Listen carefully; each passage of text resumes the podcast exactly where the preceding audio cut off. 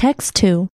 Most companies worry about discriminating against their employees on the basis of race, gender, or religion, but they give little thought to their shabby treatment of introverts. The biggest culprit is the fashion for open-plan offices and group work. Companies rightly think that the cure-all solution of growth in a world where computers can do much of the grunt work is innovation, but they wrongly conclude that the best way to encourage creativity is to knock down office walls and to hold incessant meetings. This is ill-judged for a number of reasons. It rests on a stale analogy between intellectual and physical barriers between people. It ignores the fact that noise and interruptions make it harder to concentrate, and companies too often forget that whereas extroverts gain energy from other people, introverts need time on their own to recharge. The recent fashion for hyper-connectedness also reinforces an ancient prejudice against introverts when it comes to promotion. Many companies unconsciously identify leadership skills with extroversion.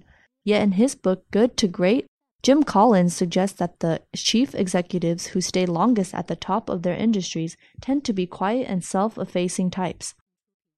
They are people who put their companies above their egos and frequently blend into the background. What can companies do to make life better for introverts? At the very least, managers should provide private office space and quiet areas where they can recharge. Firms need to recognize that introverts bring distinctive skills to their jobs. They may talk less in meetings, but they tend to put more thought into what they say. Leaders should look at their organizations through the introvert's eyes.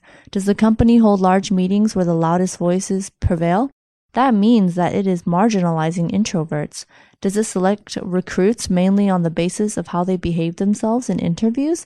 That could be blinding it to people who dislike performing in public.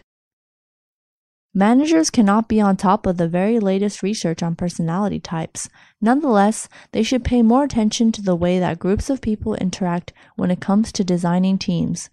One study that looked at operations lower down an organization shows that extroverts are better at managing workers if the employees are just expected to carry out orders, but those who tend towards introversion are better if the workers are expected to think for themselves. Business has long been dominated by an extrovert ideal. Fortunately, some trends do now push in the other direction. The field of technology, an industry where introverts are common, has made it easier for everyone to communicate at a distance. The aim of enlightened management is not to tilt an extrovert-oriented company rapidly towards the introverts. It is to create a new kind of firm in which introverts, extroverts, and all the in-betweeners are equally likely to flourish.